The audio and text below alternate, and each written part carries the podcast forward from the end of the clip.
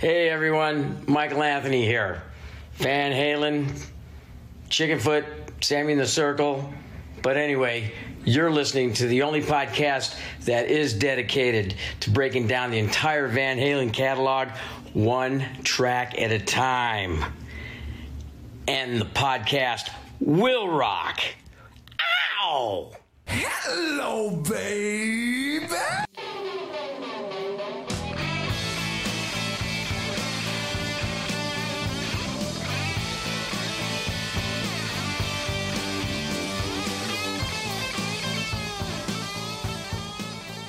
What is up, all you rockers, rockettes, and everything in between? You have joined us for a new edition of And the Podcast Will Rock. Welcome back to the show, everybody. If it's your first time here, hey, welcome. And uh, let me tell you what you've stumbled into. We are the show that dives into the discography and the catalog of one of the greatest rock and roll bands of all time, Van Halen. And we do it one track at a time.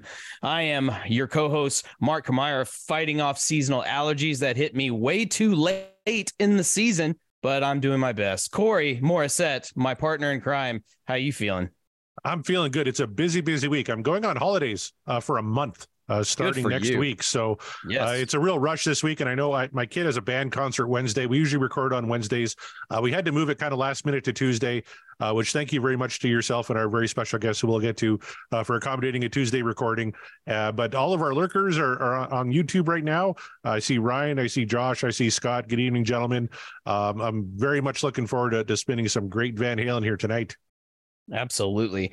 Uh, I, I tell you, it's it's it's been kind of a, a week over here as well, and uh, you know, between again the seasonal allergies, which are way too late, or the fact that uh, uh, someone in this household has random bug bites, and we cannot figure out the culprit of Mhm. those. So that's been a journey.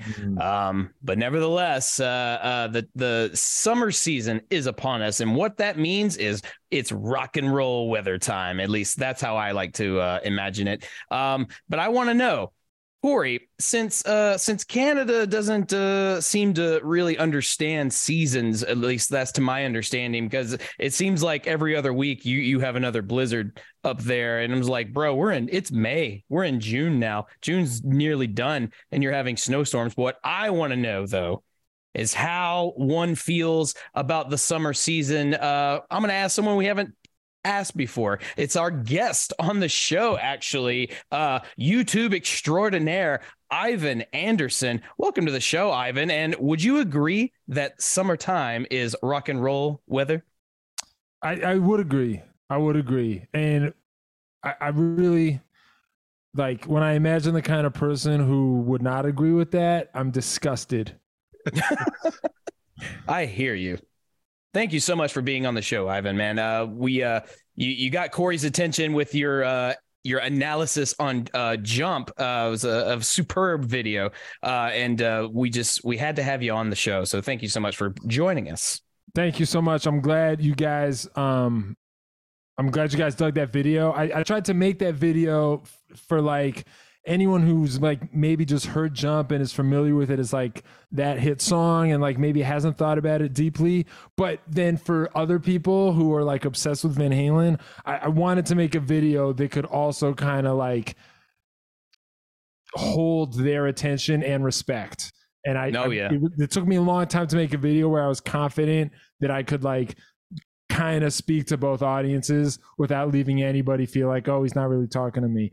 Um, it was a stressful video for me to make actually. Like I, made a lot of YouTube videos. I, I think usually it's kind of fun. Like, you know, I don't really get beat out of shape over a YouTube video. That one was difficult for me. I, I felt enormous pressure to get it right.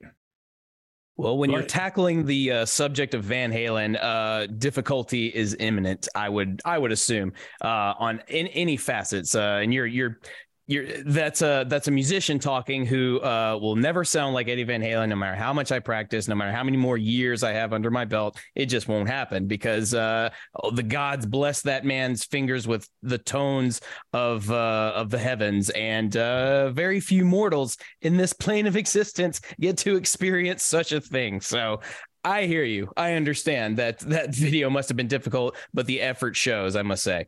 Thanks, man, thank you. Yeah, I, I cannot recommend that video enough. You can check it out on YouTube at Cyber Attack World. Uh, it's called uh, "Understanding Jump" by Van Halen, and it's a tremendous deep dive into one of their, uh, you know, most uh, kind of, you know, forgotten, so- not forgotten in a way, but just kind of, you know, disregarded. Right? It, it, it's Yeah. the hit. It's Yeah, the one who hit number one. yes, right? that, that's exactly what I wanted to make the video to address. Like, I, I think at a certain point, it got too easy to disregard it and be like, well, yeah, that's the hit. You know, I I personally am grateful for like hits that are that huge and that inescapable that I still enjoy listening to. Like there's some hits that you hear so much that you're just like, okay, I never need to hear it again. And yet you still hear it again. You know, I'm I'm always grateful for when there's a hit that like keeps getting rammed down my throat and I'm like, I'm still okay with this. I consent again to have it rammed down my throat, you know? And so jump for me is one of those. Like anytime I hear it, I'm just like, yes, I'm okay with this still. No, I would agree with that assessment as well. And uh, I, the forgotten track, Corey, you you uh, joke, but based on the poll results uh, when we did jump for our live show, it certainly seems like people uh, dismiss this track very uh, very quickly because it didn't even get ninety percent of a yes, as as in what dreams are made of, and still to this day, I'm baffled by that. But eh, what are you gonna do? I think Van. I think Jump is like the people who are not diehard Van Halen fans. That's their favorite Van Halen song. Like Oh, if you sure, if you know yeah. like three Van Halen songs, that's might be your favorite probably. And I think that um can lead some Van Halen fans to feel like as fans they should have a different favorite. You know. Mhm. I mean that's, that's, just fair. That's fair. Uh, yeah, that's probably you're probably right on the money on that one for sure. Um, but nevertheless, though, it just you you would think with the uh, the success of Jump being uh, such a big hit and just being so ingrained into uh, every rock and roll fan's brain at this point, um, or certainly within the last yeah 30 to 40 years or so uh, you would think that that would just be the automatic well yes of course yes of course that's a that's a thumbs up of course but lo and behold so many people were just like nope sick of it thumbs down I'm like wow Yeah. well okay i can't fault you for that and if our show was about uh acdc songs we'd have a a, a similar conversation it's fine i love that band but I get it. You want to talk So about which- songs being rammed down the throat. So I mean, so I'm assuming like the ACDC equivalent of Jump would be "You Shook Me All Night Long," right? Yeah, mm-hmm. that's what we're talking I- about. I would say the equivalent of, I mean, is you shook me like is that their biggest hit? I would have That's right up there. would- yeah. God, I would have thought. What did you think it at was? least either Highway to Hell or Back in Black. Oh, interesting. Not Thunderstruck. The, No, but but I could see the argument being made for Thunderstruck, but I I personally would not put that uh those t- Jump and Thunderstruck in the same category. However, if if a large number of people did, I wouldn't fight against it. I think that um, Highway to Hell and Back in Black might be bigger on like classic rock playlists, Yes. but I hear Mhm. "You Shook Me All Night Long" on non-classic rock playlists. You know what I mean? Like Yeah. golden oldie. That's a good point. stations. Yeah. Yeah. So Like golden oldie stations will play like they'll play that song and then they'll play like you know the Beach Boys or something. right. Uh, Yeah. But especially with though with the success of the Marvel Cinematic Universe, you would think uh, Back in Black would just be tremendously um, higher on the on the ratings polls as term in terms of popularity for ACDC, just because Yeah, that's a good it- point. that you know a new generation. But uh nevertheless we could we could discuss acdc all we want but this isn't what you came here for. You came for Sorry. van halen. Sorry, so sorry, switching gear no no no. It's that's that's on me. I went on a tangent. It happens. I used to podcast about it uh a ranting if you will. Corey what is uh going on at the van halen news desk? Anything interesting Oh, let's check it out here. Well, uh, big news uh, for Van Halen News Desk was uh, Brian May and Eddie Van Halen's Starfleet project is being reissued as a massive uh, CD and vinyl uh, box set. Uh, pretty much, Yeah. it's all here. All of it. Brian May said every note they ever played on those two days is going to be on that set. So for Eddie Van Halen fans, this was kind of sought after the entire Starfleet project. Um, but really, the big news for uh, rock fans and Gary Cherone fans was Extreme's new album Six uh, dropped on Uh-huh. Friday. And uh, it's phenomenal. It's a fantastic record, and uh, they just knocked it out of the park, and it's doing very, very well. This has kind of been a resurgence in popularity for Extreme, which has been really, really great to see. Um, the other story on here is a, a new David Lee Roth video called "Let's Take a Ride." I don't know if I want to click it though. No. no, I don't think we're after after last week's uh, little excursion into David Lee Roth videos. Like, I'm gonna have to veto this. Like, maybe maybe uh, for the uh, for the patrons later. Uh, but for now, for now, No, no. uh, I mu- I must say no. I, Ivan, are, are are you checking out the uh, Dave uh, re-release or like the uh, the solo recordings of the old classic Van Halen songs? He just yeah, did yeah, I am. Park. I am. I am. Th- yeah, these are the ones where he re-records the um the classic Van Halen material with the with his band. That Yeah. was like the guys he was playing with right in the Vegas House of Blues right before that got cut short, right? Yeah, exactly. Mhm. Yeah, I have listened to them. Um I'm not sure where to start with this, guys. I hear you. I mean, That maybe, that's a consensus around the board. like I, I, let me start by saying that um this is something I said before we went live, but I'm a person who thinks that every single song on the first six Van Halen albums is good or better than good. Okay, so like I I, I they're my the David Lee Roth era Van Halen is literally my favorite band of all time. You ask someone their favorite band, Right. they're like, "Well, I can't just pick one. That's an impossible question." It is not an impossible question for me. My favorite band of all time is David Lee Roth era Van Halen. So I'm, the only reason I'm saying all that is because um, it, it's going to be hard for me to say anything positive about those re-recordings. I tell you what, that, we I, I- have I- not I, think said that's the anything theme. positive. Yeah, I, I'm looking at the, the the chat here, the lurkers, and uh, Ryan Powell said, "David Lee Roth video for patrons? No thanks." So um, I- maybe I we was- won't play it. it was it was fascinating to me that you were like maybe the thing we'll do for our most devoted fans is the thing we don't want to do Good one, Mark. like the like the I know, yeah, unpleasant well, thing I- that nobody wants to click on that's what will give the deluxe people Yeah, Look, the the the jokes on you guys. Like that was my secret all along. I was hoping the patrons would say, "No, we're paying for this," and the answer is no. And like, you got it. You got to give the people what they want. Um, Scott as an Monroe aside, I would says. just- uh, sorry, What did he Scott, say? Scotty says I'd rather listen to polka, and then Jeff Brewer said, I uh, mean- well, DLR is pretty close to polka sometimes, and lately he kind of has been. Yeah. fair yeah I mean, can't can't argue against that.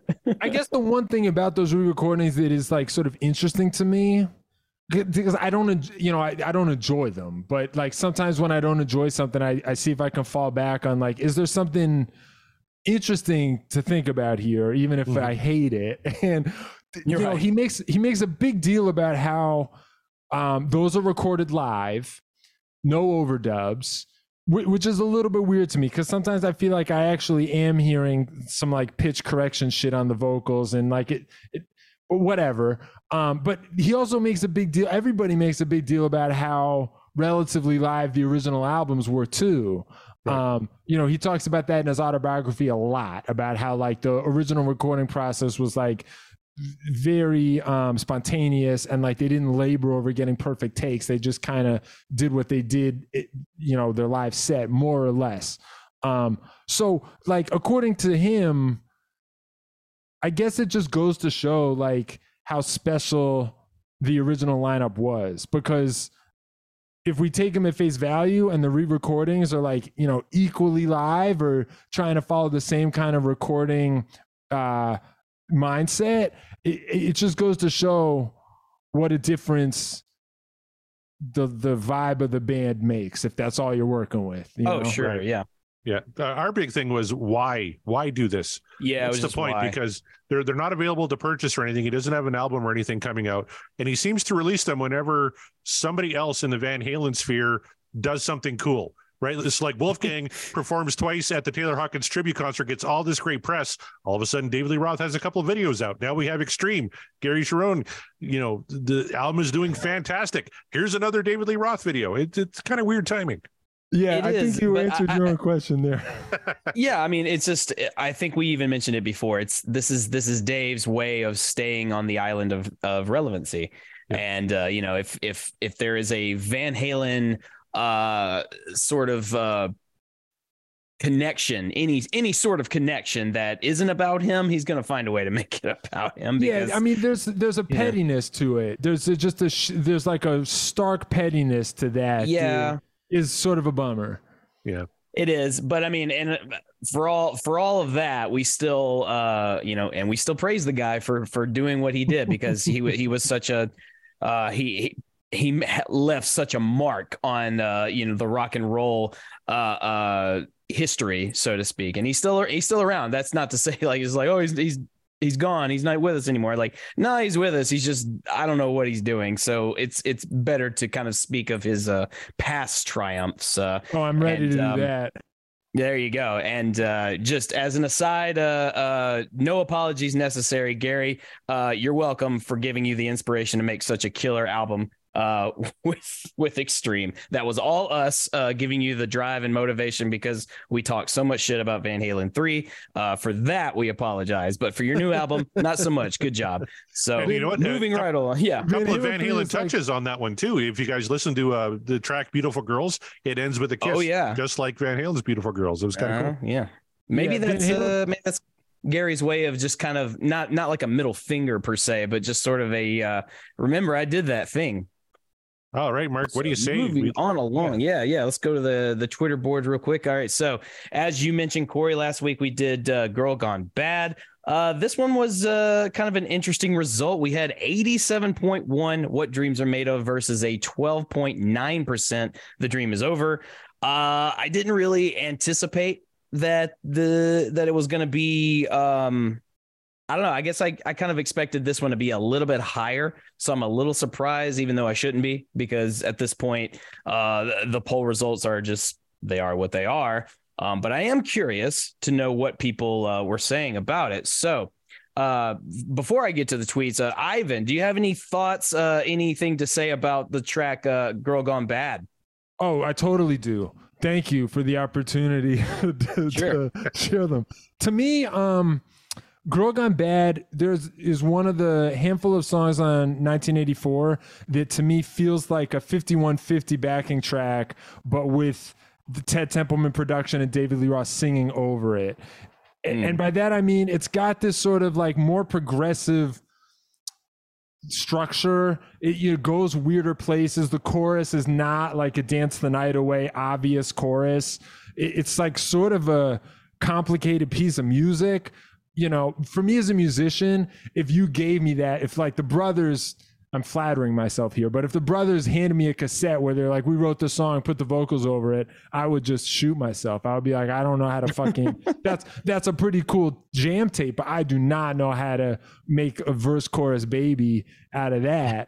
Um and I feel like I David Lee. Roth sort of dumbed it down. And I mean I mean that I, you know in a cool way. I think he took it Sure, and he sure. made it he made it kind of relatable with that just classic Di- Diamond Dave sleazy. It's like kind of a porn thing. It's just him. It has like the logic of the physical logic of David Lee Roth. He, he sort of brought the song down to that level.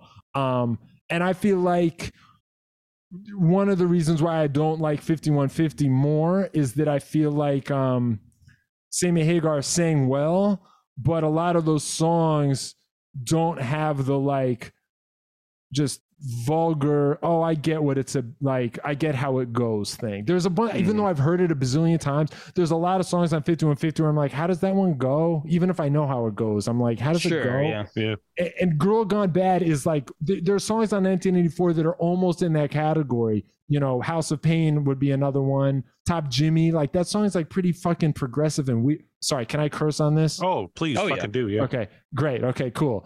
Like Top Jimmy is just like a fucking roller coaster ride of weird progressive shit. But we got Diamond Dave doing his yabba dabba do stuff. You can sort of focus on that and almost like not notice how like just you know the rest of the song is like happening in the terror dome um Mm. so to me girl gone bad like it, it's it's you can sort of see what 5150 would have been like if they had kept dave Yeah, I could, I could, uh, I see that point of view there. Um, nevertheless, so needless to say, you would have uh, given this, uh, that's what dreams are made of. Uh, I would assume on this one. Um, correct So there you go. You would have been part of the uh, the eighty seven percent. So the others, I want to hear what is going on. Uh, I'm going to read some tweets, uh, specifically some of our uh, because uh, if you want your tweet guaranteed read on the show, join our Patreon. And uh, just a quick little list of our Patreons we got Matt Lacoste, Nate from the Deep Purple podcast, Rava Flav, Josh, Greg Zito, Michael Griffith, Chaz Charles, uh, Sean McGinnity at Meet the Geeks, Kevin Brown, Per Lineker, Scott Monroe, Ryan Powell, and Jeff Brewer. Thank you guys so much for your continuous support and encouragement. So, what in the world have you guys been saying about Girl Gone Bad? First tweet up from Sean Geek and Fast Fret podcast. That's Sean McGinnity. Says, Thanks, guys, for everything this week. He had a very rough week uh, this past week, so our thoughts are with him. Uh, let's change this to Girl Gone, comma, bad.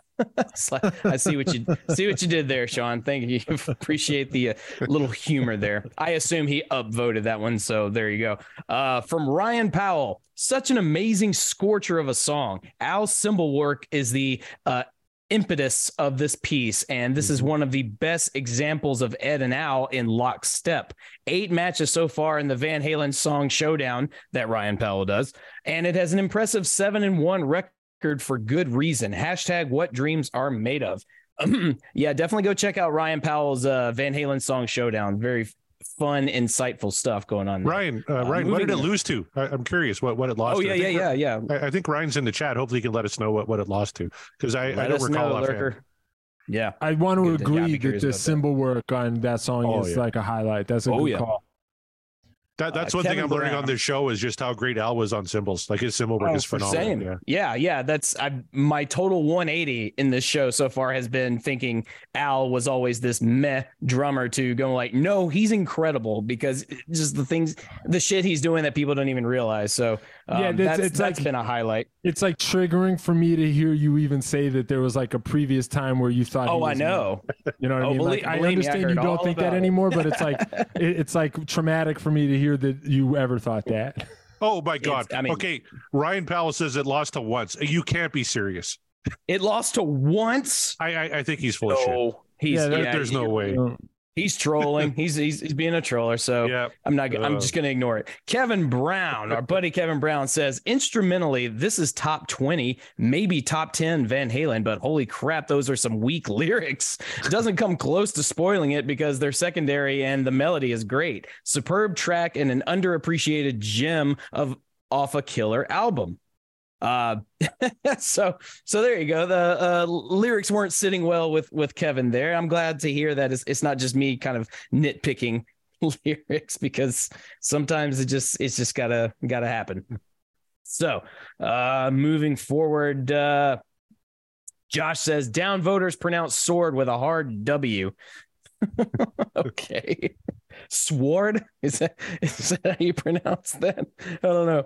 I don't know what that means, but it's great. I like it. I'm into it. All right, and going down. Jeff Brewer says the dream is over lame music, lame dynamics, lame solo. Guitar sounds like it was played by a two year old with a broken arm. No feel or imagination. Almost as bad as I'm the One. Sammy should have played the guitar parts on this one. No real Van Halen fan likes this song.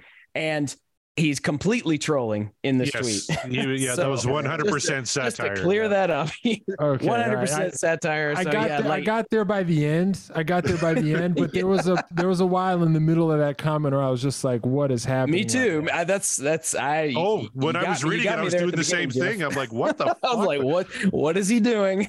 by the way, Ryan is 100% serious that he thinks once is better than Girl Gone Bad. So I got to go back and read the manifesto because I, I don't oh, recall boy. offhand uh, I, yeah. I, remember it being very well thought out, but uh, yeah, he thought once was better than Girl Gone Bad. Ivan, would well, you, you, put the, the track once from Van Halen three over Girl Gone Bad? Um, yeah, the answer is no. uh, you know, I was talking before about how like sometimes something is so bad that like you sort of try to find something interesting about it. Right. To me, like Van Halen three is the ultimate work of art that is for that. Like I, I the only way I can ever engage with Van Halen 3 is to wonder like how is it possible that it could be this bad? That's like the only way I can have any relationship with any part of that, including Look, the- you're you're preaching to the choir uh, because that's sort of uh, the journey we've gone on with Van Halen three on this show. Is just I it it doesn't even, especially some of those tracks don't make sense to me how it's remotely the same.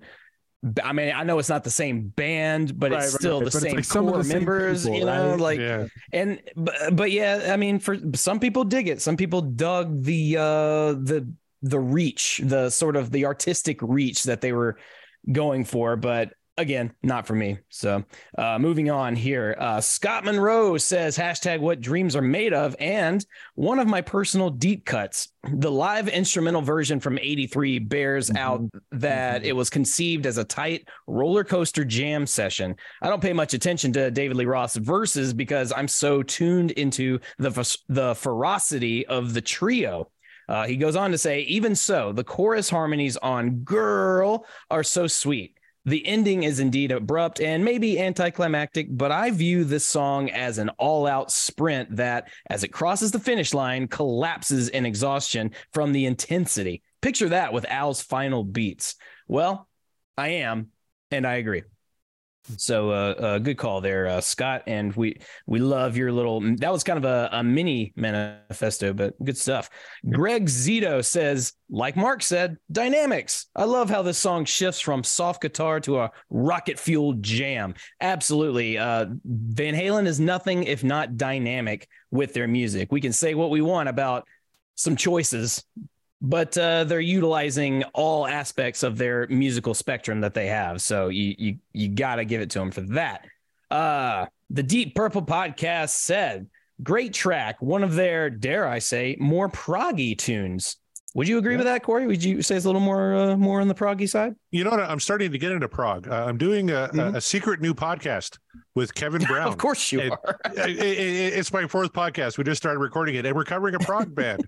Uh, so I, yeah, I would agree with that because now that I'm getting kind of, I was never really a big prog fan, so now I'm getting more into it. Sure. I, I could definitely see that. Ivan, would you agree? Uh, yeah, for sure. Yeah, yeah. No, it's absolutely progressive. It, to me, it's also like a very sort of like an Eddie thing. Like I feel like the further they got into the career, the more you would see those kinds of progressive Eddie Van Halen exploration tracks. You know, Mhm. like especially like the the three new songs they did with David Lee Roth for the greatest hits package. Remember those? Yep. Oh yeah, so I agree. They're, like this song, I think is like the beginning of a new current in their career that had that kind of like Eddie Van Halen progressive thing. And uh, we, we we talked about Jeff Brewer Street. Uh, he he chimed in on, on the chat. That was actually he stole those insults from from Eddie himself. Uh, Ed said Jimmy Page live played like a two year old with a broken arm, and he said Joe Perry lacked feel. Joe Perry lacked feel. Well, that's Oh, at times, that absolutely, I would agree with that. I mean, And sure. I do an Um, Aerosmith podcast, and uh, That's at true. times. I can absolutely uh, agree with that. But I read recently. Um, you guys know about those like I think Steve Rosen interviews that are on YouTube. Mhm.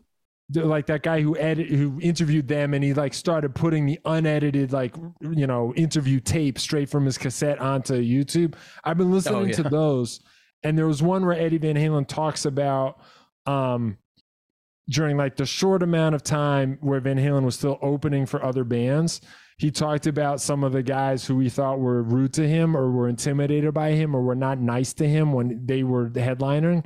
And he singled out um, Ritchie Blackmore and Joe Perry. So uh, it's also possible that saying Joe Perry had no feel. I mean, that's not the craziest thing I've ever heard, but it might have been a little motivated also by some Eddie feeling like he'd been disrespected by Joe Perry specifically.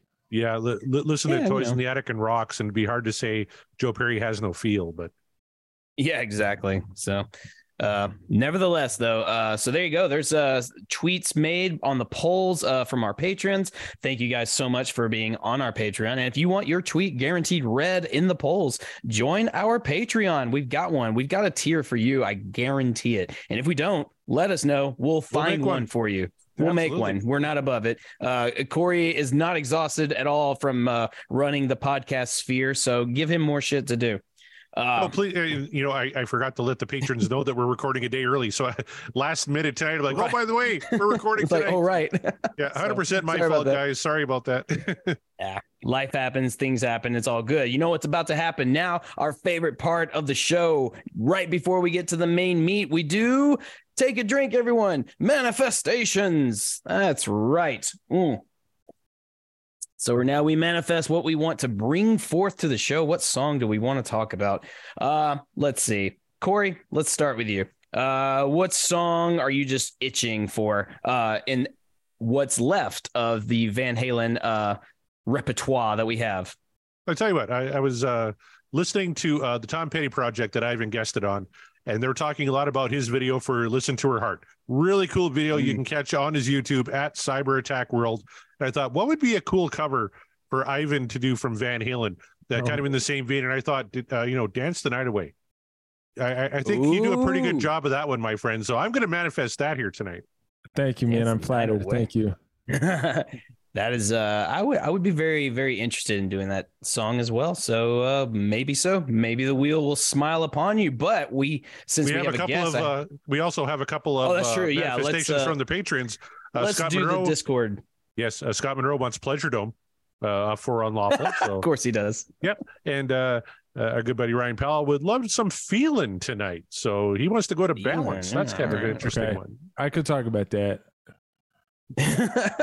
well, maybe, maybe it'll time, but uh, but until you until then, um, is that uh, is that it for the Discord manifestation? I believe it is. Yeah, we just had the two here tonight. Unless somebody in the chat wants to chime in with a, a last minute manifestation, I believe that's it.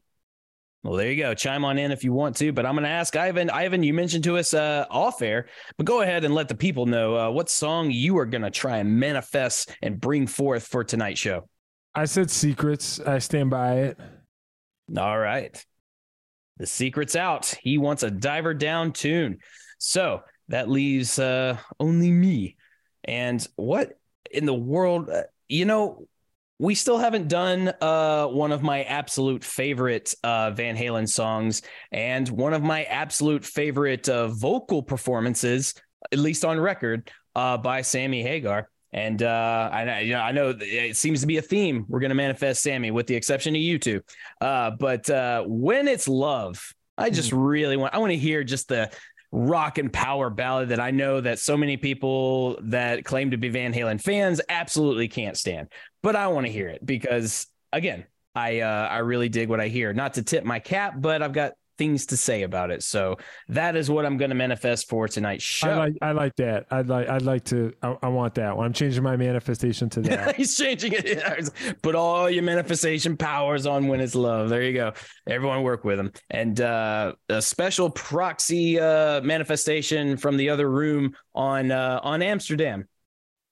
As always, So- yeah.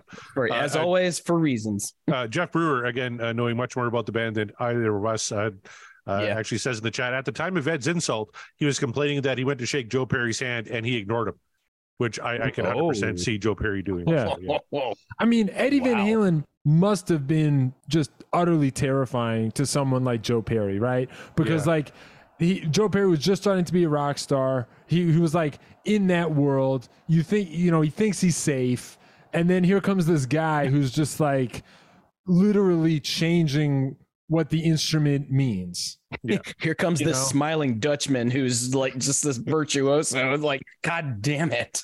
Yeah, I mean, I I just feel like get it. it. must have just been like the worst possible. It's just like the shark fin comes out of the water right when you're like setting up your Oh my little- God. your beach towel. You know, it's like, Eddie Van Halen is Jaws. I love it. Eddie Yeah. Van Halen is Jaws, and, and every other musician is just the uh, you know people treading water in the middle of the ocean, just trying to make it.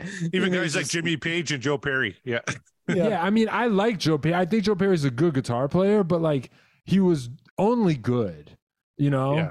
Yeah. like as good as he was, he was like not great, good, yeah. Yeah, even, would agree with that. He is great. Like even if he is great, like he sounds like what guitar players sounded like in the 70s. Maybe he was like the, Yeah. the best at that, but like he wasn't you know, you never heard like a Joe Perry guitar solo and be like, I don't understand what that was.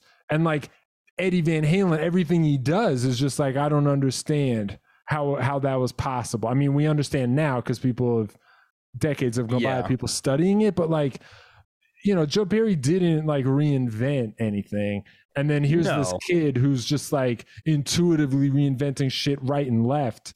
It, j- I mean, it must have ruined his day. You know what I mean? I mean, also, it probably didn't help that Eddie had a particular, had a signature uh, sound and tone to his playing, so that you absolutely know that's him when he's playing it. Uh, whether it's whatever uh, uh, tone effect he's using on his guitar or just the way he plays it, you know it's him. Joe Perry, uh, if you told him to play a solo and it's like a, a blind uh, uh, reading or a, list, a blind listening taste test, if you will, I probably couldn't tell you that's Joe Perry based on the way he plays. And I've listened to a lot of Van, uh, Aerosmith. Uh, Corey, could you pick Joe Perry out of a lineup just uh, a blind tasting? You know, because I do an Aerosmith podcast, I think I'd have a decent shot at it. But uh, You Uh, probably no. would, yeah. yeah, It- Yeah, it- it's it would still if- kinda if be we're being guess. generous. Yeah, if if you're being generous, like you maybe could, but yeah, but nevertheless, yeah, you know, still a good guitar player, yes, not, but uh, we're comparing him to Eddie. We're not even going to go there. So, Yeah. um, all that being said, I think it's time to spin that wheel. What do you say? All right, finally. Okay. I'm going to prime this sucker here uh, because Ivan did a great video on jump and jump past four letters. I'm going to shuffle it four times. One, two, three, four. All right. I hear Sammy warming up. Here we go. Here we go. Round, round,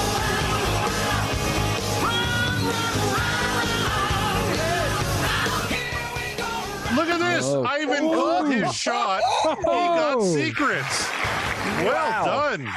Very How few often- people have been able to do it. That's it doesn't happen too often, but uh, Corey's done it three times. I've done it once. So, Okay, welcome to the club. nice. I manifested that. Man, I don't think I've ever manifested anything in my whole life. he pulled a uh, uh, an Eric Sinich who uh, called his shot on the first go. It was a uh, Cabo Wabo, I believe. I love that. Yeah, I'm gonna I'm gonna like start I'm gonna start trying to manifest a lot more than I normally do. I don't really try There to you go. manifest that much shit, but after tonight I'm gonna like wake up tomorrow and buy a lot of lottery tickets. There you go. If you will it, it is no dream, as they That's say. right. So there you there you That's go. right. Uh, yeah, you got right. secrets. Now you're ready to win uh, the Powerball millions. You're Yeah, you're well on and- your way. Me and Theodore Herzl. Yeah so we're back into the diver down uh territory. Um the uh the covers album as most people would call it. I would just call it a, a damn solid Van Halen record based on just our journey that we've taken. I I don't understand why people would be uh not so hot on this album other than the fact that I guess they just don't dig the covers, but I don't know, Corey, you and me so far we've uh, or at least we've always been I've I've never felt angry at uh, any of Van Halen's cover tunes. So, um, yeah, that that that alone just uh, makes this record stand out to me of of being really good because look what they can do with songs that that don't belong to them. Yeah, Diver Down is one of those weird albums. Uh, we're six and zero uh, on this record, and we still got a few tracks to go. Uh, the highest that we voted on here are actually our leading track right now in the voter poll. Little Guitars, ninety eight point six percent. What dreams are made of Whopping. comes from Yeah. this record. Uh, the lowest ranked song on here is Dancing in the Streets at 62.3%. Uh, because we spun secrets, that means we get to play Cathedral too. Ooh, we do. Oh, We get a nice. twofer, a twofer, ladies and gentlemen. Once again, Ivan, yeah, you manifested this one. Why did you want to hear Secrets? Um, you know, uh I mean I liked it. It's it's, it has to do with what you guys were just talking about, how like Diver Down gets some hate for being the covers album. Like you, I have no problem at all with the Van Halen covers.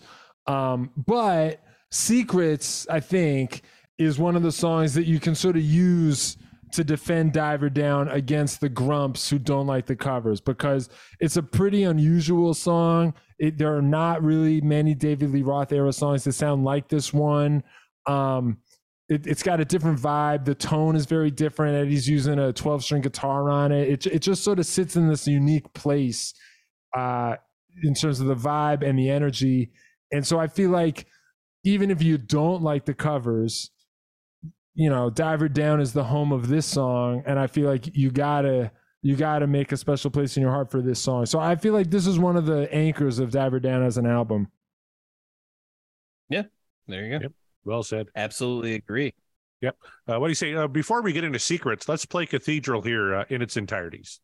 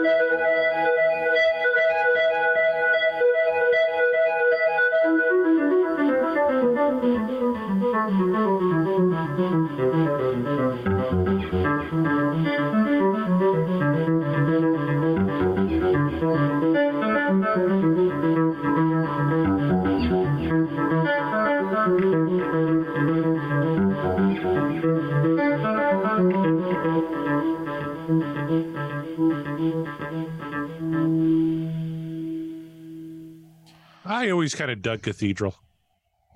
If this is uh uh your entrance into the church of rock and roll, then sign me up. That's uh, that's that's how that works. Um, Yep. and it's nothing nothing too crazy. Nothing. Uh, it's not eruption. It's not trying to be eruption or anything like that. It's just this cool little uh, little interlude to uh, lead you into something else. And uh, I like, man, I dig that. I dig when I like when Eddie is uh, experimental in this way, not so much uh, how many say I way, but uh, you know, it's but uh, yeah, I like I like the interlude. I'm a big fan of of Van Halen interludes. Is what I'm trying to say. dude you just nailed like uh, we have to pause we have to pause right there because like i love that you just used how many say i like th- that song is so bewildering and like Yeah, And, that's like, a word for it. You know and like just unpleasant that like the best use of it like the best you could possibly do with that song is to sort of like use it as like a benchmark you know what i mean Yeah. Like, it's, it's like, like Yes, which is what you did like.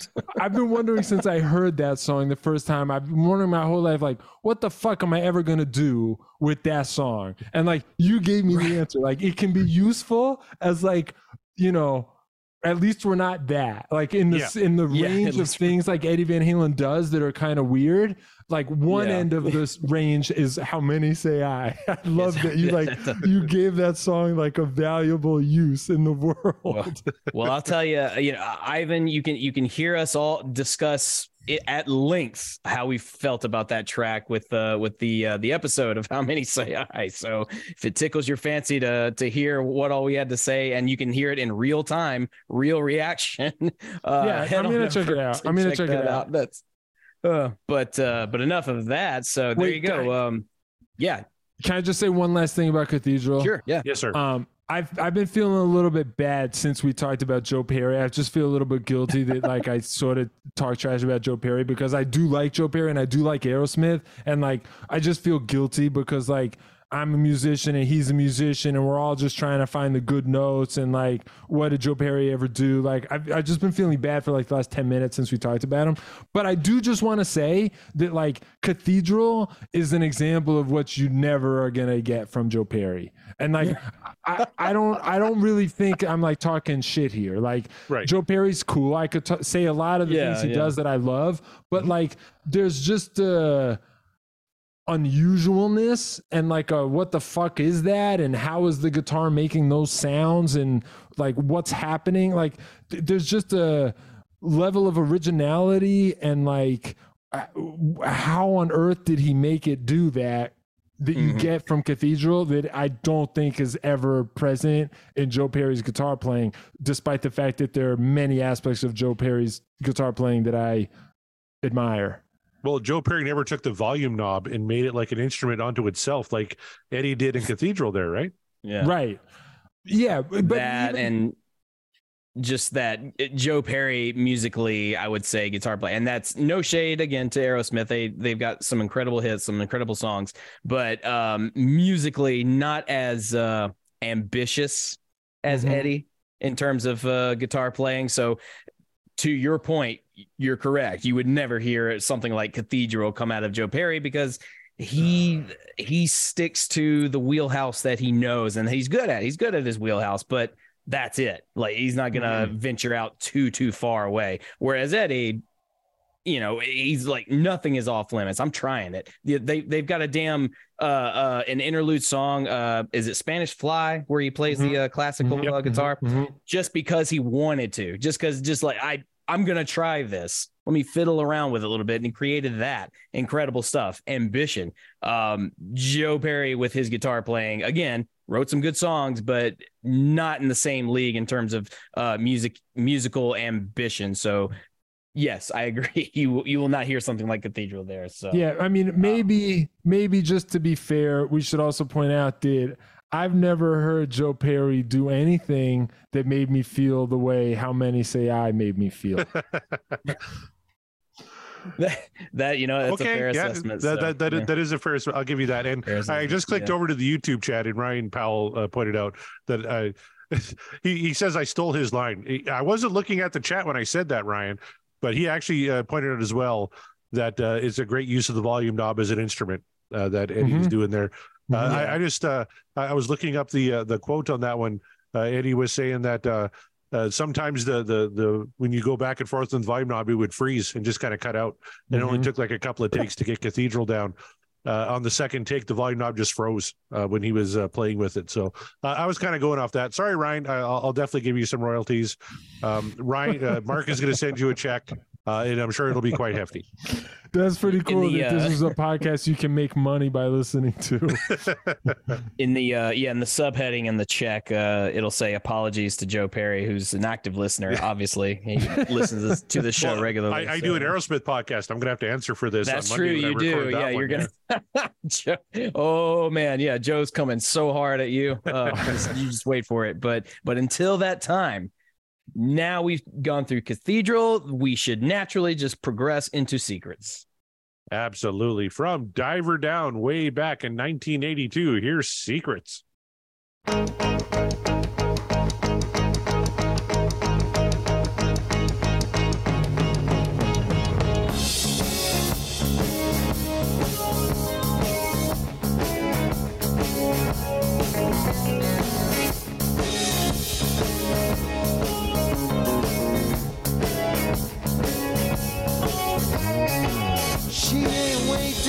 She gets older. Her feet are making tracks in the winter snows. She got a rainbow that touches her shoulder. She be headed where the thunder rolls. So uh, Eddie uh, was kind of ragging on uh, Jimmy Page there, but I, I found a quote here where he said uh, that uh, for Secrets, he actually used uh, Gibson double neck 12 string, the same model that Jimmy Page used. ah go figure Yeah, I think I read somewhere that he uh, said, I think it was one of those like Steve Rosen YouTube interviews. He said he recorded it with that, but then he didn't want to perform with that because it looks too much like a Jimmy Page thing. And so he got this Kramer double neck. He used it on the US Festival. It's like yellow, it's like his own thing. So that it didn't, so that people would stop saying, like, oh, you're using the Stairway to Heaven guitar or whatever.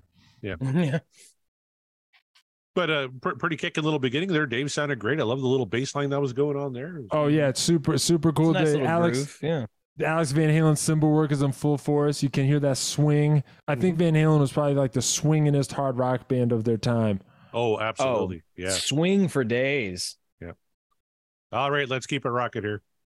Oh, oh,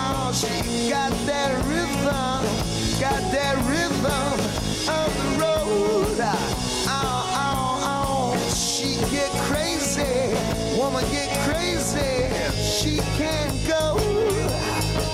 Ah, but uh, she just looking good. She comes like the secret wind. She And once again, we have uh, Dave utilizing that uh, that bluesiness that he does so well, and so uh, I mean, a lot. He does it a lot. And um, for a song like this, just uh, musically speaking how it's structured, it it absolutely fits. And I don't know, it just the more we keep going into uh, Dave isms, uh, this is one that seems like he is the most comfortable uh, when he's kind of uh, letting the uh, the the the blues sort of influence show.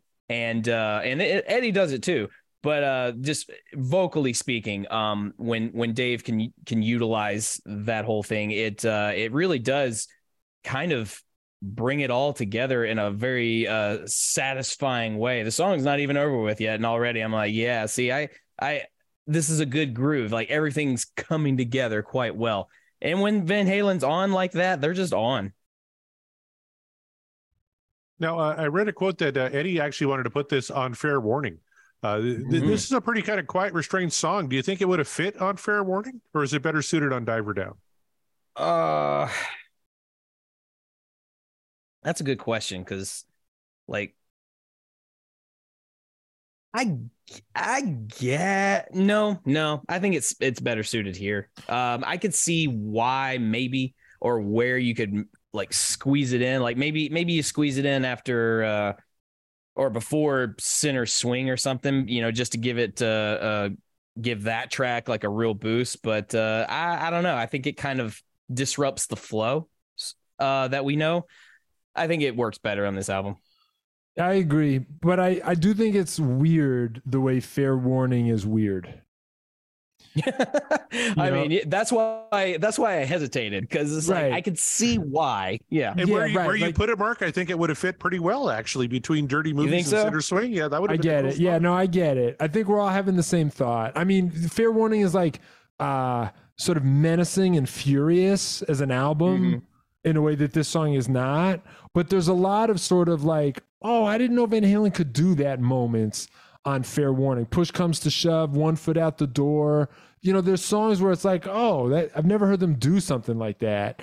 That and this song is sort of like one of those in a softer Mhm. way. So in that sense, I feel like it could maybe it was coming from a similar place where Eddie Van Halen was just like wanted to try something they hadn't tried yet, you know? Yeah, and Ryan Powell yeah. in the chat pointed out that "So This Is Love" fit on Fair Warning. So absolutely, yeah, that's Well, and and again, that that was another reason for my hesitation because I I thought about that one too, and it's just ah, yeah, maybe maybe if they like restructured, put put this uh after this is love, and then like uh go right into Sinner's Swing uh maybe i don't know um certainly if you put this at the end of the album you've just ruined the flow entirely because how are you going to follow up unchained I, I like where you put it though between Dirty Movies and Sinner's Swing. I, I could see it fitting Yeah. there. I thought that was pretty good sequencing. Mm. but nevertheless i like it Sorry, on go ahead. diver down yeah no absolutely. Strong as the mountains, walks tall as the trees. She's been there before, she'll never give in.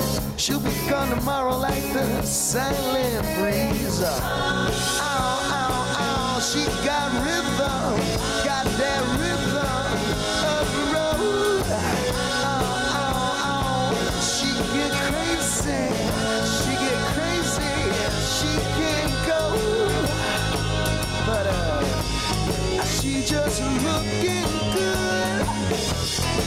you, you expect like a going into a chorus or something like, like, a big Van Halen moment, right? With a big vocal performance, or you know, Alex just kind of really kicking it in. You don't get that on this song. You just got to keep that same kicking, uh, swing, and groove. It's kind of cool. Nope.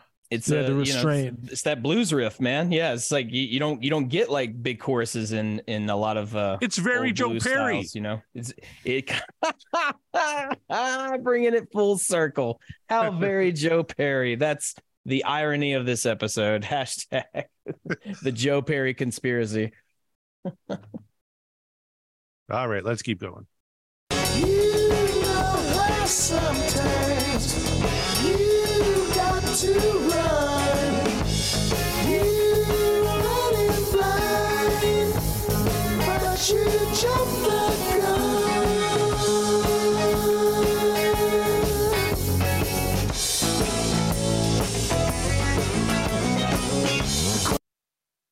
you like that little change up Alex did uh in that little yeah, ah little nuances like that, man. I just, yeah, I, I, that is so far, it's been my favorite thing about this show, other than interacting with all you uh, wonderful people out there, of course, but just the rediscovery and the the new love uh, for or new appreciation for what Al Alex Van Halen is doing uh, uh, in these in these songs. It's just it's it's extraordinary. It doesn't have to all be hot for teacher pyrotechnics, right? It could just no, be, uh, no, it doesn't. a, a, killer groove like that, and he knocks it out of the Yeah. park. Yeah, I'm also loving. There's a lot of really, really cool little Michael Anthony bass moves in this song. You Oh, know, yeah. right where it's like at the end of the verse to get into the chorus, he'll do those ba doo ba doo ba boo, and it's just something so, uh, like rhythmically hip about his feel Mhm. there, and like how you can see that it was spontaneous, and he just nails it, and he just did it, and they weren't licks. He just was feeling it as he went. You know, the, the- him and the drummer on this, I think, are just like manifesting. They were the original manifestors.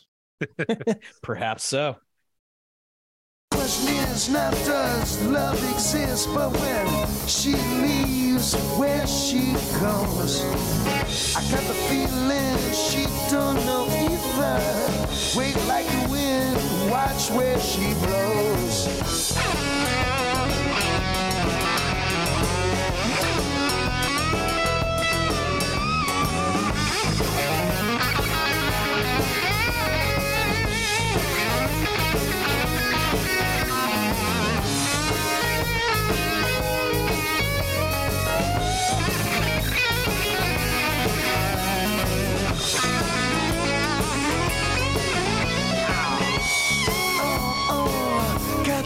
All right, Mark, what your thoughts on the guitar solo? My only thought is uh, when Eddie's done, if it, I had this vision of him uh, putting that guitar down while it's still ringing, you know, grabbing another one and continuing the song, and while the other guitar, the solo guitar is still ringing, he just uh, someone puts a cigarette like uh you know up in up in the strings like by the tuning knobs kind of like where eddie used to hold his and just like give the uh, guitar a smoke break because holy shit that was fire Yeah, good stuff. Um, I- I, thought I read something on uh, the. This is like uh, take two, I think, uh, for for Eddie. He just kind of really? Yeah some of his best solos were just like you know spontaneous right? Just oh there we go Mhm. done. And I, I believe this was take two. I'm sure somebody uh ryan Powell, I'm looking at you can uh, uh correct me in the chat if i'm wrong but i thought this was a, a take two on that solo. Maybe he wanted to add to it. Maybe uh maybe it, that last little bit uh, like the last uh let's say what 10 to 16 bars of that solo. Uh maybe that was an add-on. He's just like ah you know what? Let me let me try this again. I think i can make this better. And like uh maybe did uh the majority of what he did in the first take and then decided add on to it. Because i don't know something about that last little bit sounded uh not out of place but it just sounded like almost like it was it was uh not meant for the song originally but eddie made it work if that makes any sense whatsoever. Like it, it doesn't sound like a bad splicing job from from a production standpoint at all. I'm not saying that. I'm just saying it sounds like uh he had an idea for the solo decided i can make that idea better but i don't want to lose what i just did. So let's just add this little thing on top of it to give it more flavor and uh makes it work. Uh, but again all speculation. I have no clue well I- and I I, I, found the quote here it was actually the first take so Oh well, then fuck me, right? I do wonder sometimes, like how. I mean, in this case, it was the first take, but I wonder, like, if it had been the second take, how different are the two takes? Like, is he doing multiple Right. takes, or each one is just completely improvised and they're uh. completely different, or is it that he has some sense of this is how the solo's going to go, and he's just trying to get a performance that he think executes the idea really well? And the reason I wonder about this is because live he stays pretty close to the solos on the record. He embellishes them, you know, he but it's like if you know how the solo goes on the record and you see him do it live, he's Oh, yeah. basically doing a rendition of it.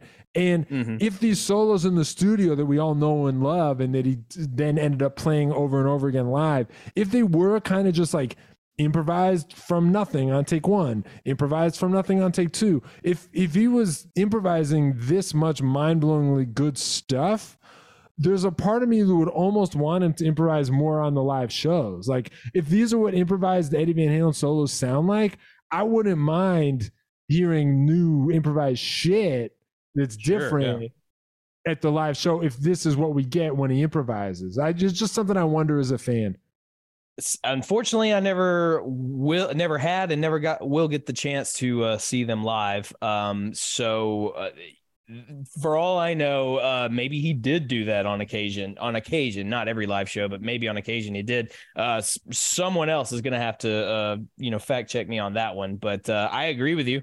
I think uh, Eddie just kind of having like a little riff jam off with himself, a solo, if you will, for the the glory of the crowd, uh, would have been absolutely stunning. And who better, right? Who better to have to do that for their live show? I can understand why he wouldn't do that though, because that would get a bit uh, tired. I think, or maybe he was just like, I don't, fu- I don't know what to play tonight. I'm just playing the songs. Okay, I'm yeah, I'm day." not complaining. You know? It's just sort of a right. It's like when you've listened to Van Halen as much as I have, you have to like give yourself new things to think about. And so like that's Oh, the sure, kind of yeah. new thing I think about for the sake of having a new thought because I'm just listening to the same songs for the bazillionth time. All valid. All valid.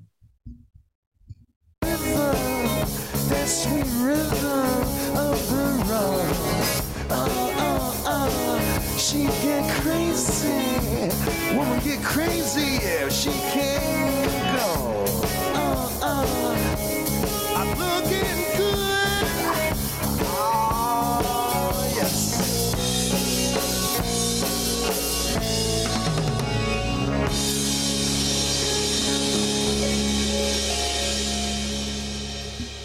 right, that's secrets from Diver Down. One thing we didn't talk about was the lyrics, and I remember Dave saying that the lyrics came from greeting cards and get Mhm. well cards that he bought in New Mexico on the the previous tour. Mm-hmm. Yes. Specifically, lines like "May your moccasins leave happy tracks in the summer snows." Yeah, and uh, I think I read on the the news desk that originally this this had a different title. It was uh, Yes. looking good, Looking good. Yep. and Mm. um, and they changed it to secrets, I guess, because of just how Dave felt about the cards, and uh, I don't know, maybe something about uh, um that yeah that line about the moccasins in the snow. Uh, uh, I don't know why, because I'm thinking like, well, what's the secret here? It was like I guess he keeps he keeps referring to a she. I guess she has the secret. She's like the secret wins. Like, okay, what's her secret though? I guess that's the secret. Nobody knows. Yeah. she's she's just got a secret. She knows it, and you know that she's got it. That's it. I like the the title is not like one of the lyrics really. You Yeah. know, there are not many Van Halen songs where the title is not just like the big line from the chorus or something. This might be the only one of the this era.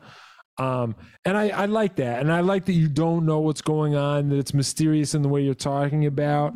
You know, I I, I I do think that Van Halen sometimes was like deceptively vulgar or like was deceptively like we're gonna write the song that's just about what you think it is and we're gonna operate just on this sort of like crotch level as a rock band and I, I like that i like stuff that is just like that sort of uh defiantly and forcefully like raunchy and cool So what I'm hearing is you're a big fan of the track "Up for Breakfast." You heard it here, folks. Well We found our one fan. you know the i mean one of the things that i wish up for breakfast had going for it was sort of this like secondary layer of like mystique that i Yeah. think david lee roth Could have helped. you know what i mean like Yeah. i feel like secrets is like a glimpse of the level they were always hiding behind their other songs. It's like they would give you the song you thought you knew, and then back behind it, there would be these like subtleties and these sort of other surprising choices that David Lee Roth would make. And it would be sort of these like hidden layers. And then Secrets is the song where they were like, we're just going to show you the hidden layer now. And we're not going hmm. to, normally this is hidden. It's not hidden this time. And I sort of like the song just as being a glimpse of that. I think it's cool. That's a good point. Good point indeed. So there you are, secrets. So now we come to the last bit of the show where we vote on it. Uh, we decide whether the song is what dreams are made of or was the dream over. Ooh, yeah. Ivan, since you are our honored guest, uh, the first vote befalls upon you. So, uh, pretty sure we know how this is going to go, but we'll just ask it anyway. Is it what dreams are made of, or is the dream over?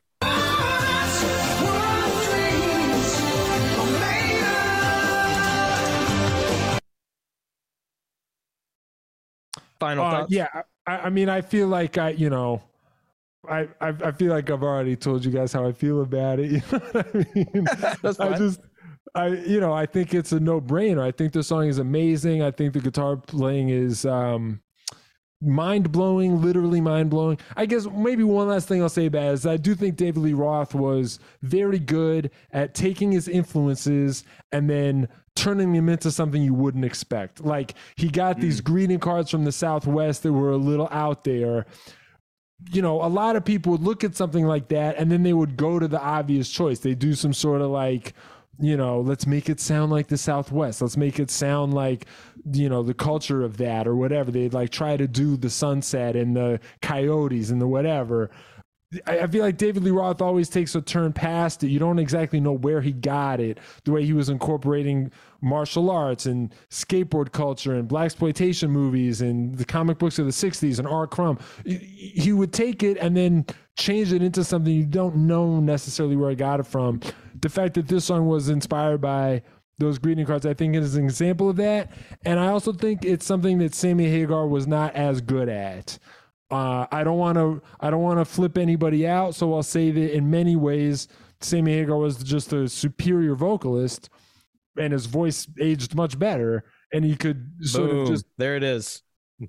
you know, the, the, any there, it's like I feel like there's shit Sammy Hagar didn't even have to get good at because he was already good at singing. I you know agree. that uh, that's kind of what I meant when I said like he did a little with a lot. Whereas David Lee Roth, like he, he can't just sort of soar over the song and, and sort of just get by on the sheer vocal talent. So he's got to sort of use his dirty tricks. And one of his dirty tricks is that he would have he would find inspiration in an unusual place and do something with it that was very original. And I think uh, this song is an example of that.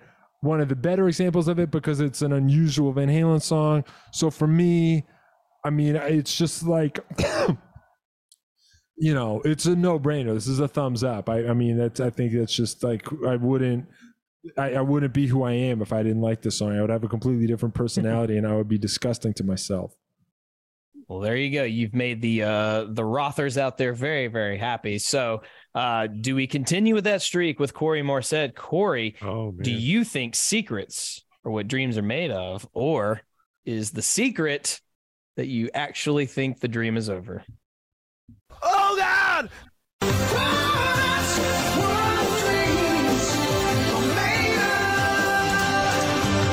Yeah, I can't say it as nice as Ivan did or anything, but this is absolutely what dreams are made of. Uh, I, I love the, the the restraint uh, showed in this Mm. song. Like I said, usually in a big Van Halen chorus, you get a big chorus, right? You don't get that here. You just get the just just kind of that nice uh, that nice uh, groove going. Uh, even uh, Alex, and we always I always love talking underneath Eddie solos. Alex like do it likes doing some crazy shit to show little brother that he's still there, right? And he kind of started that. He had some cool cymbal stuff at the beginning of the solo. Then he stopped it and just played the groove while Eddie laid that great solo over top. I love that. Uh, absolutely a fantastic track, a standout on Diver Down, uh, which you know coming into the show, I'm I, I was thinking, ah, you know, Diver Down's kind of an iffy album for me. I've uploaded every song. And, and and here's another one. Uh, I'm really appreciating Diver Down for what it is. Uh, thanks to this little experiment we're doing here, and it's absolutely for me what dreams are made of. So that just leaves Mark Meyer, the grumpy one, the contrarian, the one who every once in a while likes to throw a monkey wrench into things. Almost downvoted girl gone bad. People still can't believe it. You, you can't believe it performed so poorly in the polls, yet you almost downvoted it yourself. What say you, sir? Is this what dreams are made of, or is the dream over?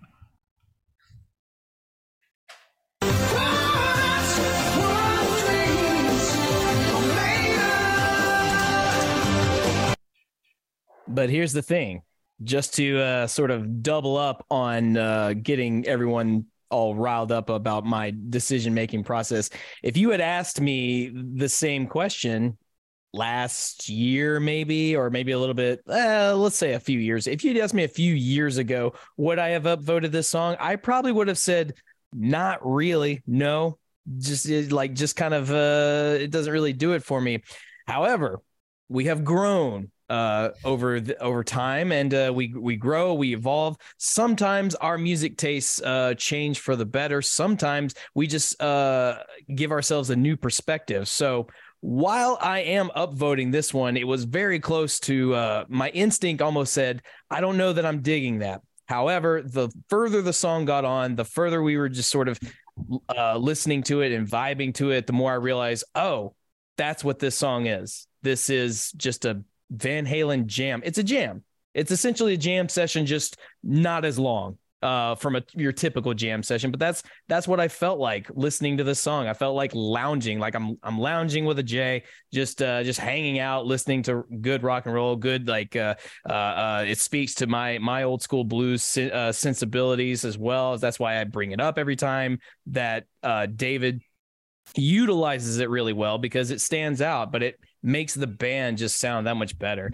Uh, yeah, it doesn't all have to be super arena rock uh explosion flips and howls in your face all the time and or electric guitar squeals though we are appreciative of that and though we didn't get a squeal but we got some pretty rip roaring solos so uh you get uh pardon the pun the best of both worlds uh in that regard. And because of all of that, and because of everything you guys have said and what we've already been saying throughout the show, uh, tonight it is absolutely what dreams are made of.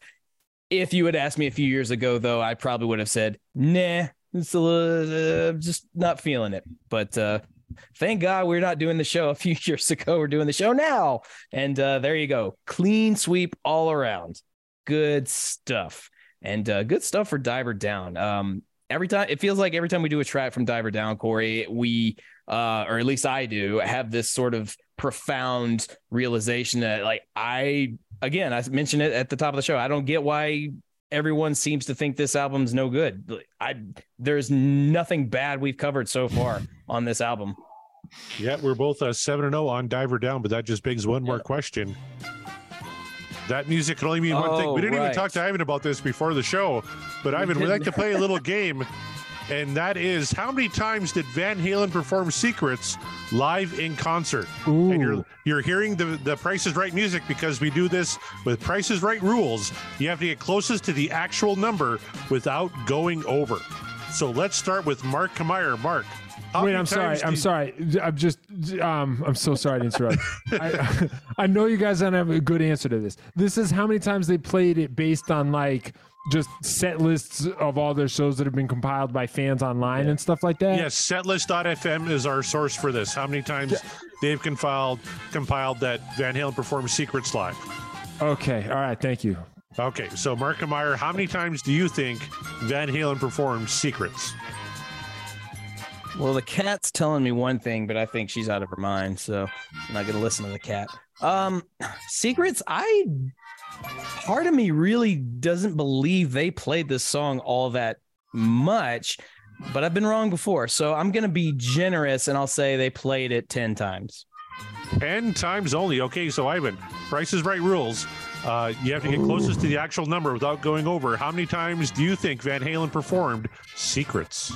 Okay, I know they played it at US Festival, yep. which makes me think that it was in their set for like the tour they did that year. Uh, I don't think they ever played it on any other tour. I think they only played it on the tour of the of like whatever US Festival was, 1982, I think. Um, so I guess my question is like, how many shows did they play that year, and did they play Secrets at every show that year? I don't know. I'm gonna say. Ugh. I feel like they did hundreds of shows that year, but did they play Secrets every time? Maybe they played it every other show. I'm gonna say fifty. Fifty. All right. We have a winner, and it's our guest Ivan Anderson. The correct answer is ninety-nine times. Ooh, I wanted to say hundred. I almost said hundred. Wow. You know what? It's appropriate. On the night that the uh, Las Vegas Golden Knights won the Stanley Cup, it's the Wayne Gretzky of numbers, 99. And actually, the last time they ever played it, according to Setlist.fm, was at the US Festival But in just so- 1983. Just so I understand, according to Price's Right rules, if I had said 100 and been off by one, I would have would have lost. lost. You would have lost. Absolutely. Yeah. I don't. I don't feel like I deserve this win. Well, you No, what anyway? me, Mark's going to be it. sending Just you a check. yeah. oh right, right, right, Yeah. right, right. Okay. yeah. Mark, Mark will send you some lovely, uh, lovely prizes. I'll, Cool. I'll send you A some, dinette some set. Perry dollars. Yeah. Yeah, yeah. But I'm, I was actually go. kind Yeah. of surprised. Uh, you know, they played it in 82, 84 times in 1983, 15 times. So just that tour. And the last Wow. time they ever played it, according to Setlist.fm, was the US Festival in 1983. Oh yeah. Okay. So I, my reasoning was right there. Yep. Yeah. You're 100% right. Yep. Just that tour. Okay, All right. All right.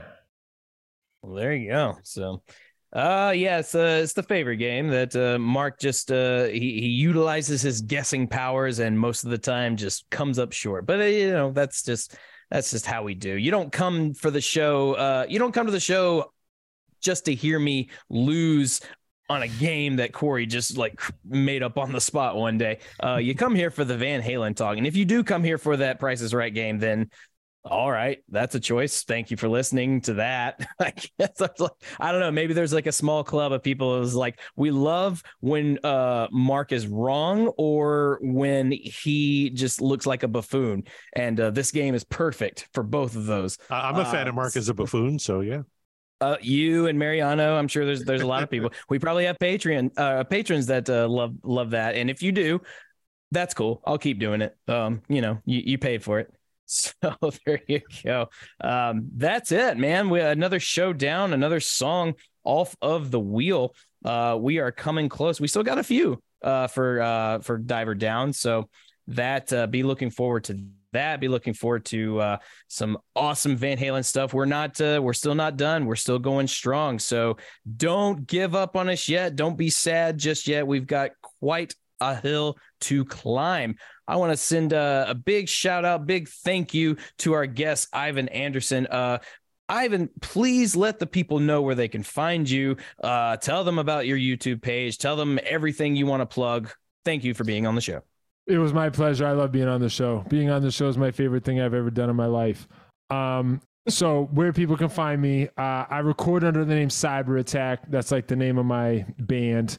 Um, I have a YouTube channel called Cyber Attack. If you just look up Ivan Anderson Cyber Attack, you'll find it. That Van Halen video where I talk about jump is there. I also release original music as Cyber Attack. It's on Spotify. It's on Apple Music. It's on everywhere. Um, it's all under the name Cyber Attack. Uh, you know, that's it. If you like Van Halen, I think you'll like it. If you like listen to me be a geek with these two geeks, you'll definitely like it. It's I, I like to think of it as like the music that a geek would make if they were also trying to be sort of like shreddy and hostile. Well, you're speaking to my geek heart on that one. So uh, I'm looking forward to checking that out. Please do yourselves a favor, check that out, especially that jump video of the analyzation of jump, if you will. Uh, quite fun and uh, intriguing stuff. And uh, we appreciate that you made it. Uh, we appreciate you being on the show once again. Corey, as always, always a pleasure. Please let the people know where they can find uh, everything that we do and uh, where they can go to find like minded podcasts that you Yes. host. Oh, yes. Uh, I'm, I'm slowly taking over. We've actually dubbed it the uh, Corey Morissette Podcast Universe, the CMPU, and I only okayed it because it sounds like I stink. The CMPU coming soon to a podcast player near you. Uh, but of course, uh, you can find us at www.podcastwillrock.com. Uh, you can get some merch, uh, catch up on old shows, uh, find our friends like Ivan and, and, and the like. Become a patron, even. We're on Patreon. Uh, find a tier that's right for you. And if we don't have one, hell, we'll create one for you. We just love uh, like-minded people coming on. Uh, my one of my favorite things. I don't get to post on it a lot because I've been busy with work, but the Discord server, everyone's on there talking Van Halen, talking great music. It's all great people. I would recommend everybody check that out, and that's available at our lowest tier. You can join the Discord server and join the conversation. Ah, and as always, we're uh, honored to be part of the Deep Dive Podcast Network which includes such great shows as Backtracks Aerosmith Revisited, myself, John Mariano, and Scott Haskin, breaking down all things Aerosmith. John and myself also do a show called Backtracks Theme Music, where we're breaking down our favorite songs from our favorite movies. Uh, Scott uh, Haskin also does the uh, Uriah Heep Show, the Magicians Podcast. Uh, Nate and John at the Deep Purple Podcast. The Simple Man at Skynyrd Reconsidered. Terry T Bone Mathley at T Bone's Prime Cuts on the other side. Rye at Sabbath Bloody Podcast. Paul, Joe, and David at In the Lap of the Pods. That's all things Queen. Andy and Matt at Hawk Binge. Eric and Jonathan at Maiden A to Z. Daniel and Josh at Diary of the Madmen, the Ultimate Ozzy podcast, back from a hiatus. Uh, great to have them back recording new episodes. Uh, ben and Sam at Universally Speaking, the Red Hot Chili Peppers podcast. George and Hattie at the Judas Priest cast. Check them out all month long for Pride Month. They're doing some fantastic stuff over there. Uh, Clay and Ray at North by South podcast. Greg and Jonathan at So Far, So Pod, So What, talking all things Megadeth our good buddy Kevin Brown at the Tom Petty Project and with his friend Randy Woods. They do a Queen show called Seaside Pod Review. Quinn at End Volume for All. Savnik, Stephen Mark at the Rock Roulette Podcast. Rumor has it they may be appearing on our show and vice versa, Mark. If oh. you could find some time in your schedule, maybe we'll go spin the wheel on the Rock Roulette podcast. I'm looking forward to that. And finally, Absolutely. of course, Chaz and Greg at Regarding Lulu. And of course, I have to mention our good friends uh, the Sean Geek and Fast Rare podcast, You're All Doomed, a Friday the 13th podcast, the DLR cast, the Bogus Oda Show, Pod of Thunder, the recognized symbol of excellence in rock and roll podcasting, booked on rock with the legendary Eric Senich, dissect that film, and Three's Company 2, a rewatch podcast. Fun stuff. Thank you, Corey. Uh, find me at Mark the Bat on Twitter and Instagram, uh, where I just talk about nonsense most of the time, mostly of how uh, upset I am with the status of my state. But I try to get around that. And every once in a while, I bitch about nerdy things. And then every once in a while, I talk about the things I'm doing musically, like this uh, month, June 24th, uh, the Welcome to the Apocalypse 2023 show. Uh, I joined the stage with uh, local veterans Voodoo Prophet for some uh, some guest vocals, some some good jams, and then uh, my band Rose of Sharon, a tribute to Killswitch Engage, takes the stage. We share it with Vulgar Display of Nashville, a Pantera tribute, and uh, we start the evening with a showcase of local fan favorites like Sidewinder, Cadence, Blackwood, and Summon the Moon. Uh, it's going to be a good show, all going towards the music Music City Hero Coalition. So it's for charity. Uh, it's going to be for it's for a great cause. It's going to be a really, really fun show. Uh, Voodoo Prophets, uh, a heavy band in Nashville in the last 10 years that really made an impact, but uh, not a an, a national impact. And who knows, maybe that will change with a, a little a little help from some friends. Who knows? But if you want to come see me scream my guts out in people's faces uh, on stage, come to the show at the Exit Inn if you are in the Nashville, Tennessee area. Exit Inn, June 24th. Come check it out. It's going to be a riot. So, on behalf of Ivan Anderson, Corey Morissette, and myself, we are, and the podcast will rock, and we will rock you later.